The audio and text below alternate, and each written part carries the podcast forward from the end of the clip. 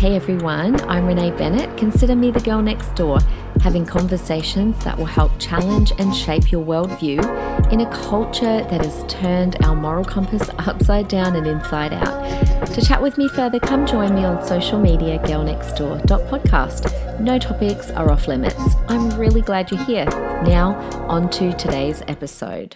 Hi, everybody. I hope, really hope you've had a good week.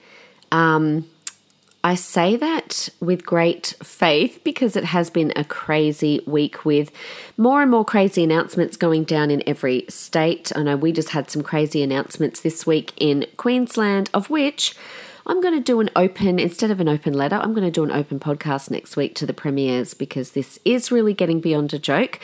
Um, anyway, that is for next week. I hope you guys are okay. I hope you're holding the line and just um, I'm just really praying peace over all of you in this um, really crazy kind of season. Um, I have had a really busy couple of weeks, but thank goodness things are calming down now on the last stretch as I go towards Christmas. Can you believe that? I'm like, I normally would have started my Christmas shopping ages ago. I haven't even began. So I've probably just completely stressed you now also. Um, but yeah, I've been around the place preaching quite a bit. Uh, a few things here in Queensland, been up to Toowoomba, just came back from Adelaide. Shout out to all the Life Point girls that listen. Um, it's been amazing. Just had a, a open day for Academy. And I'm finding everywhere I go now, I have so many of you that come up and go, Oh my gosh, I listen to Girl Next Door podcast and I love it. And I really appreciate that. Thank you for your encouragement. Um, I was looking at all the reviews on, I don't use Spotify, but I, I, don't even know if you can review on Spotify. But I was looking at all the reviews on uh, on Apple, and I've I think I've got like more than twenty five or thirty actually written, actual written reviews, which is amazing for a podcast. I was like blown away. So thank you so much to everyone doing that. And again, if you can continue, for some reason, my first 37 episodes now have dropped off. It was 30, now it's 37. I need to look into that. But if you can keep rating, reviewing, um, and sharing, that would be amazing. And subscribing. All right, today. I think we're up to episode 137. Oh my gosh. And I think within that, I've only missed one ever in the whole history of Girl Next Door, which was the other week when I, was traveling and I just couldn't record. Anyway, today I want to follow up on Wednesday's conversation, um, which was a wonderful conversation an eye opening conversation with Letitia Shelton from City Women, uh, all about pornography. So, I wanted to attack it today from a parent's point of view. I hope I get through everything. I want to drop so many things on you today to help you with how do you deal with this? How do you talk to your kids about porn? How do you uh, more than talk to them about it, how do you navigate them and protect them from falling into this addiction that is um, ruining so many people's lives. So, I would encourage you to go back and listen to Wednesday's episode where we got a lot of insight from Letitia, um, who has a goal of eradicating porn from our city and landed a phone call from the president of uh, the president's assistant from France, which was amazing. Um, that conversation was really good for me. This is probably a topic I haven't looked at for a while. I normally do it in the Youth Alive Academy, but I haven't actually done it for a couple of years, so I think I need to get back to doing it. But to be honest, I didn't realize how violent porn had become. Um, but then, how could I not have made the connection when movies like Fifty Shades of Grey became so popular? Um, and I just want to encourage you today don't switch off no matter how young your kids are. Um, because we need to be prepared and having conversations now younger and younger because of the internet because of the access we are giving our kids to to the internet as well um, and also don't think oh it doesn't affect me i only have girls because now one in three visits to porn sites are from girls Plus, of course, it's it's girls that are being objectified. Now, I really believe that as parents, we need to start taking responsibility more for what's going on in society. The, a lot of the problems that we see in society, I believe, are a direct result of poor the poor parenting I'm just seeing more and more poor parenting. Just just go to the shops and observe. Um, go anywhere and observe. Look, uh, the kids coming through, even in school. It's like wow, parents really have gone away from just some of the you know, strict kind of ways that they raised, that we were raised, that I was raised in kind of like the 80s um, and, and before that. And I have so many of you that say, I love your podcast because you just say it as it is and it works, and that's how I was raised.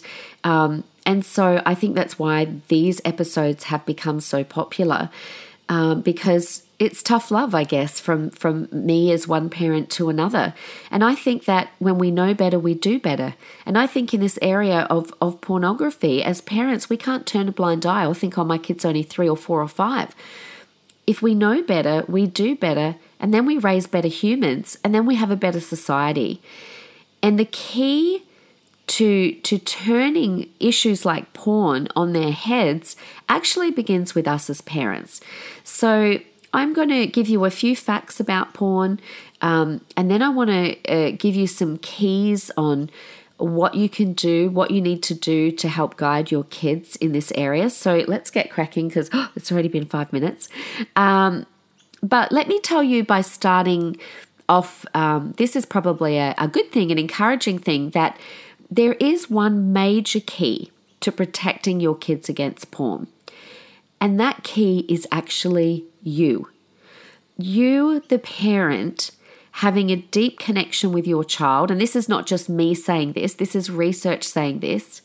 You having a deep connection with your child is actually the best way to protect them you know, them being able to have meaningful conversations with you, them knowing they can trust you, them knowing they can come to you with anything, them knowing that they will always be accepted and loved by you, and, and them knowing that you will always protect them. A meaningful relationship, and I'll talk a bit about that more at the end. You and I we need to be the best source of information for our kids. Remember the Halloween episode uh, a couple of weeks ago, it, it's the same. It might be a different issue, but it's the same principle. Don't be afraid of these topics. Use them as opportunities to teach your child. And again, you know, the keys to these conversations, like with Halloween, it's not ramming things down their throat, ranting and raving at porn and how it destroys the world. And, you know, those things might be true, but Kids hate nothing more than mum or dad getting on their soapbox. It's like the quickest way to turn them away. So, how do we approach this when it comes when it comes to porn? Let's start with a few facts. Let me give you about 5 quick facts. Number 1, it's not a matter of if they see porn, but a matter of when. Okay, so that should be your premise when you think about this. It's not a matter of if, but when. It's almost inevitable. Now, number two, High school is too late to start talking about this topic because the average age that kids are exposed is from the age of 8 to 11. So, high school, too late.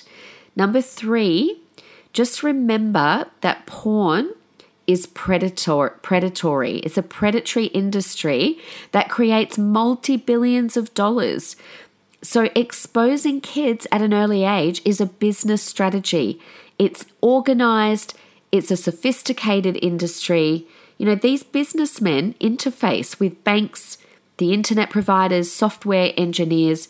It is an evil thing, and we need to remember that when it comes to the porn industry. They they're not thinking about protecting your children. They're thinking about going hardcore after your children. Number 4, the industry refuses to do anything to stop kids from seeing or consuming its products.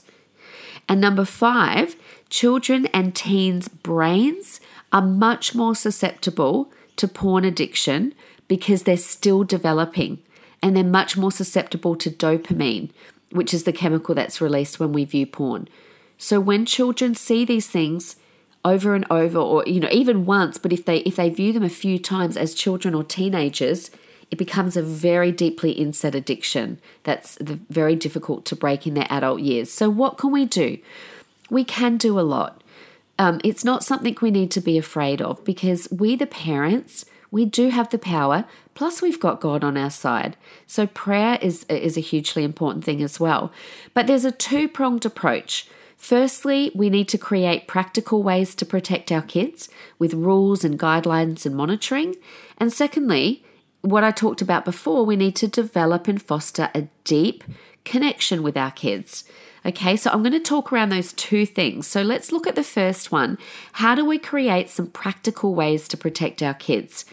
This takes really intentional, present, interactive parenting. Okay, so I want to give you probably about five practical things that you can do um, to protect your kids. And look, this list is not exhaustive. I'm sure there'd be other things that you can do, but these all have worked for Cameron and I with our three kids. And of course, we've got two boys, as you know. And it mostly these things are going to revolve around technology because that is exactly how porn is getting into their hands. So, number one, what can we do? Can we please, and I say this in love, can we please stop putting phones and iPads and technology into the hands of our kids. Now, I know you might say, well, that was easier for you, Renee, because phones weren't as prevalent when my kids were young. Um, they weren't, you know, the iPhones that are as, as accessible to, to the internet now. But I can absolutely promise you, I know exactly how I would parent my kids now if they were younger. Once you give them a phone, it is very difficult to take that back. I've talked to parent after parent that will say, if my kids are used to the iPad and I don't give it to them, or they've had been watching stuff for a while, they are grumpy, they are irritable. All they want, they will whinge and whine to get that thing back into their hands. That's because it's addictive. The technology is addictive. Now, I'm going to be really tough but you need to stop. We need to stop using the iPhone or the iPad to babysit our children. My kids never were given phones, iPads. Obviously, they weren't around as much when they were really little, but I never gave them technology. The, the big thing back in our kids when they were younger were those um, mini portable DVD screens. I didn't take them into cafes and sit there let, letting them watch movie after movie. You know, the, that was a treat for if they were on a, in a car trip um, or they would watch, they loved watching TV at home. I didn't mind that, but not all the time because they played a lot. But we need to stop using technology to babysit our kids. We are not doing them a favor. And do you know what? Don't say to me it's hard. And you know, I love you guys, so I'm going to be tough on it. It's not hard. It, and you know what? It's up to you being a, a tougher parent, a parent that just says no. It's actually lazy parenting because it's not what best is best for your kid, it's what's convenient for you. And I know some of you this might be going, "Oh, ouch." But if you can take that on board and go, "You know what? I'm just going to make it a rule. My kids are just not going to have a phone or iPad in their hands during the day." Go back to, you know, old school. I mean, back in the day when I was growing up, the thing was, oh, don't let them watch too much TV, which we didn't. And again, I'm not saying exchange iPads and iPhones for TV, but just don't let them have them because the internet is sitting on those things. It's much more dangerous. Let them watch some TV, but again, not all day. All right, so that's number one. Take the phones out of their hands. Number two, don't give your kids a phone too early. They do not need it. Um, what did I do with this? Well, our kids starting started catching the bus when they went to high school when they were 13. So when they were 13, they had a flip phone. I kid you not, a flip phone. So there was no internet on there. It was just um, so that they could call me because that's all they need to do. Um, I think Ashton might have had a phone a little bit younger, but I'll talk in a minute about um, uh, a piece of technology, an app that I used to stop him having access to uh, apps and things like that on the phone. But he loves listening to music. But if you can hold off as long as you can, um, then that's a really good idea, which I'll talk into more a bit in a minute as well. All right, number three, this is not a technology one. Well, it kind of is. Pick your schools wisely, okay? Pick a school where the principal can actually control the use of mobile phones in their school. Our principal in our kids' high school used to say that a principal who can't even control phones in their own school is useless. That's literally what he said. Kids should not have access to their phones during the school day. I picked a school where, uh, where we knew that our kids' phones used to get collected at the beginning of the day and they were stored in the teacher's offices. And the principal, I kid you not, he was crazy, but I absolutely loved him. The principal used to go around sometimes with a um, uh, what you know, one of those metal detectors that they'd use at the beach. Um, you know, and and they would um, he would go around with their bags and make sure that they didn't have their phones in their bags. Anyway, um, so we picked a school also on purpose that did not use iPads and computers all day. Now, I'm just going to little do a little poo hoo on Christian and private schools here because they seem to be the worst for this. They think that they're being so technologically advanced. They're not, in my opinion. What they are doing, I, I was even chatting with someone the other day, and all their kids are getting laptops for school at really young ages. I'm talking like from year seven onwards. I just don't agree. Um, you might say, "Oh, but the kids are going to be, t- you know, backwards with technology." No, I guarantee you they won't. Believe me, they won't. They have access enough at home, um, and it doesn't mean no school's going to do zero technology. But why do they have to have iPads all the time? Why do they? It's actually not good for them. As a teacher, I'm saying it's not good for them. They need to be actually writing by hand. It develops a, a different part of their brain. And what we're doing is we're producing kids that have to Google everything. So be careful. iPads and computers don't mean a better education. In fact, our principal used to say, that he limited it because he wanted kids that could think for themselves. I praise God for that guy. I don't even think he was a Christian, but anyway. All right, number four, another practical guideline don't allow technology into the bedrooms, okay? Don't let them charge their phones in their bedrooms.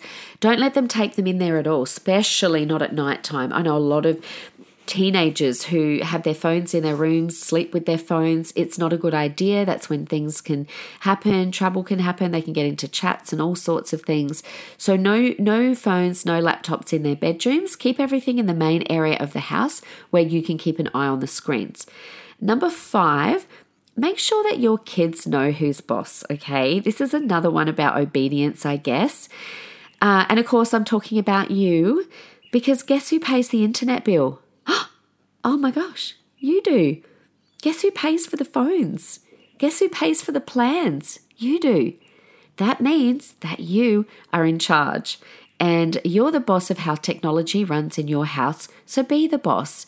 They're not going to like it, they're going to whinge about it. But believe me, they'll be thanking you when they're older. So just think to yourself is technology running us in our household or are we running it? The use of any technology is a privilege and not a right. So don't let your child make demands or whinge or whine when they don't get their way and make sure it's not the center of your household. And number six, oh, I think I've got two more. No, three more. Number six, don't allow access to social media or other apps too early. Now, my theory on this is you don't want them to have it too early, but you also don't want them to have it too late. I know that sounds like what? You're, you're confusing me. Um, but you don't, the, the reason is you do want to be able to teach them how to handle technology and, and social media. So um, I think some parents who hold off too late, say they're like, no, you're not having any social media till you're 16. Well, that only gives you two years because by the time they're 18, they've usually got licenses and cars and uh, jobs and they pay for their own stuff. Well, I hope they do. They should. Another part of good parenting. Um, and so they kind of have a little bit more autonomy. So that only kind of gives you two years to teach them how to navigate and use social media and internet um, wisely. So I kind of think the age of 13 and then drip feeding and allowing them to have a little bit of access and then a little bit more, but under your supervision. I think that's worked for us anyway. Um, I'm really lucky my boys didn't really care much for social media at all, but Georgia did. Uh, and so I heavily monitored her from the age of 13. And then, um, you know, and often I would say to her, sweetie, it's not you that I don't trust, it's other people. You know, because straight away you're giving boys access to them to message them, you know, all that kind of stuff. So, so you need to heavily parent that. Uh, number seven, and that leads me to number seven monitor their internet usage. So, you know, you would not allow a stranger just to walk into your house and go up into your daughter's bedroom. You just wouldn't allow it. Every time you let them sit in their room on their phone, talking to who knows who, that's exactly what you're doing. This is where predator danger comes in, but also, like I said, you give boys access. Friendship drama happens here, bullying happens here. So, again, we would have phones only in the lounge, and any of their social media had to be uh, put on private. Um, and they weren't allowed to have their phones all day. Um, there was only certain times where I would allow them to to have their phones when they were younger. They could only accept friends on social media with people they knew. Um, I let Georgia know and the boys that I would check their phone at any time. Again, not because I didn't trust them, but because I didn't trust other people and I just wanted to protect them and see what was going on. Limit the time they could be on there. Uh, now, this is one thing that I did do that um, I want to really give this um, app the name of this app to you guys. Super helpful. It really helped me navigate my kids' teenage years, but it's called Our Pact. There are probably better ones around, but the one I used is Our Pact, O U O U R, Our Pact, P A C T. Basically, it hooked up their phones to mine. And I controlled, and you can do this for computer, any device they have. You hook it up to this app, very easy to use. And then you could literally schedule the times where they could go on the internet. And then the app would turn their internet apps on and off according to my schedule. So I only let my kids have access to their apps for like maybe an hour in the morning, hour in the afternoon, or something like that. I blocked it the rest of the time. Now, the kids used to get really mad because every time the apps would go back in, it would change up uh, the way that they'd organize their screens. And they'd be like, Mom, this thing's so stupid. But I'm like, I don't care. But that's how Karen and I managed it because I couldn't just do it by myself. You got three kids who can pick up their phones at any time. I was sick of being like a broken record going, put it down. What are you doing? Where's your phone? So instead, I was like, no worries. If I don't know where you are or where your phone is, although it should have been, yes, it should have been in the lounge, but you know what kids are like. This app, Our Pact, would just turn all of their apps off, and all they had access to was their actual ability to call and their photographs. Um, and so that worked really well. And I used that right up until they were about 16. Um, and then finally, number eight, and I think we're almost going to run out of time to do the next part. Number eight, keep them busy doing other things, okay? It's so good to teach them to fill their time with other things. It makes them far more interesting people. It teaches them other skills. It's good for them to have hobbies and engage in life. All right, so let me quickly go through those again very quickly create uh, creating practical ways to help protect your kids. Number one, stop putting phones in their hands.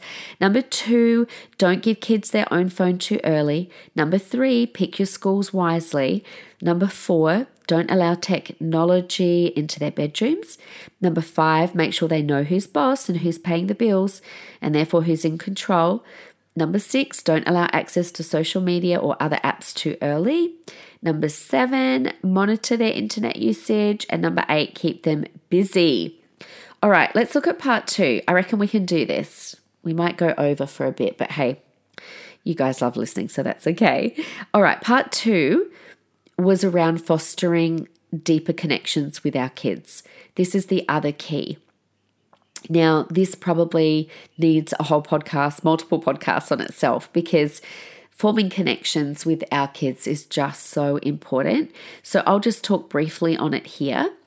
But kids who are more connected to their parents are more secure and have less chance of going elsewhere and seeking connection elsewhere. Um, because a lot of uh, a porn addiction really is to do with young people um, finding a connection, but also an escape.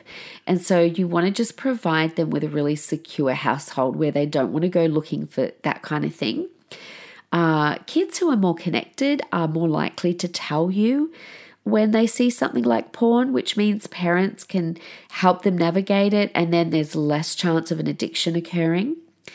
And staying connected will look different for every family, but it's really about being there emotionally as well as just being present physically. Okay, some people think, oh, yeah, I'm with my kids all the time, but are you emotionally connected? So let me just shoot a few things at you. Be present with your kids. Don't be too busy for them or don't be there but on your phone or just, you know, caught up in your own world. Do things together. When you talk to them, actually give them eye contact. It's really powerful. Have meaningful conversations. Help them develop the skill of having a conversation. Know what's going on in their world. Know who their friends are. Sit around the dinner table regularly so you can have chats. Be there during homework time. Dr. Phil used to say one of the most powerful things you can do as a parent is just being present in that after school time. Um, and I always took note of that and made sure I was there for my kids after school, including homework. Drive them to school and back if you can. My kids catch the bus now. Ashton catches the bus now, but um, sometimes we drive. But their whole primary school years and even up into their earlier high school years, we always drove them, which was um, a blessing. But we had so many conversations. Don't let them sit in their rooms all day and be disconnected from family. Be together in the lounge room when you can, have fun, laugh together, create traditions, create memories. Let them know that they are your favorite part of your day. All right, so finally, let's finish on having meaningful conversations around porn. These need to be age appropriate. Um, some books say to start as young as three. I did not start that young. I probably started talking to the boys more. Look, I reckon I might have waited till they're about 10, but now just, you know, a few years later with technology being so much more accessible, I would probably start age appropriate around the age of seven or eight. Um, and, you know, you might say to me, oh, how do we talk about it exactly? And that probably needs a whole other podcast because we're running out of time. But start off by just defining porn for them in an age appropriate way. Okay, so they know what to look for and they know what it is.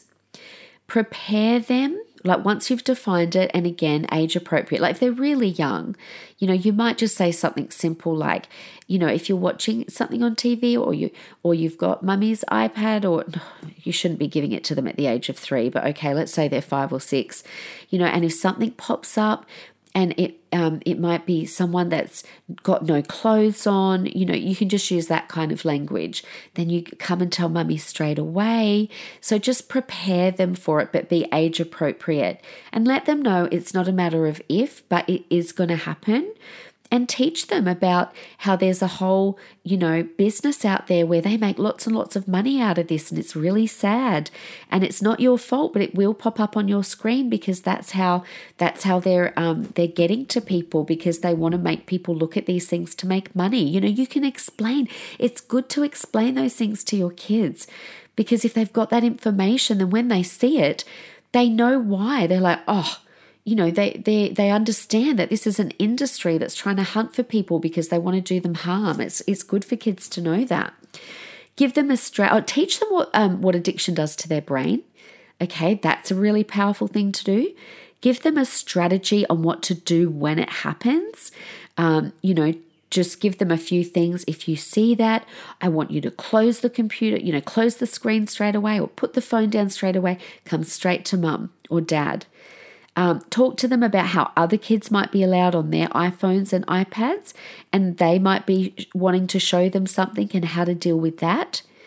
So basically, don't scare them, but make them really aware. Make them aware of how this ruins people's lives and how you love them and you don't want to see that happen to them. All right, so I feel like I've given you a lot of information, but um, you know, don't be afraid of this. Uh, just remember knowledge is power. Um, and the last thing that I would say too is pray for your kids. Um, I have always prayed really intentionally for my kids, and I probably need to do this more now that I'm talking about it. But I've always, when they were younger, would pray over this area that God would protect their minds, that God would protect their eye gates, their eyes uh, from when they see things, that no addictions would be able to take root in their lives, and and for protection. So I hope that's helped you. Um, it's been a pretty intense week talking on both podcasts about pornography, but it is a massive multi billion dollar industry and it is ruining people's lives, their marriages, it's ruining young like women. Uh, and so we really need to do better as parents to help our kids. Anyway, I hope that's helped. And I hope that you really do have a great week. Go and take some time out, put social media down, pick up a book, and um, I'm really praying peace over you this week. And I look forward to being back with you on Wednesday. I'll see you then. Bye.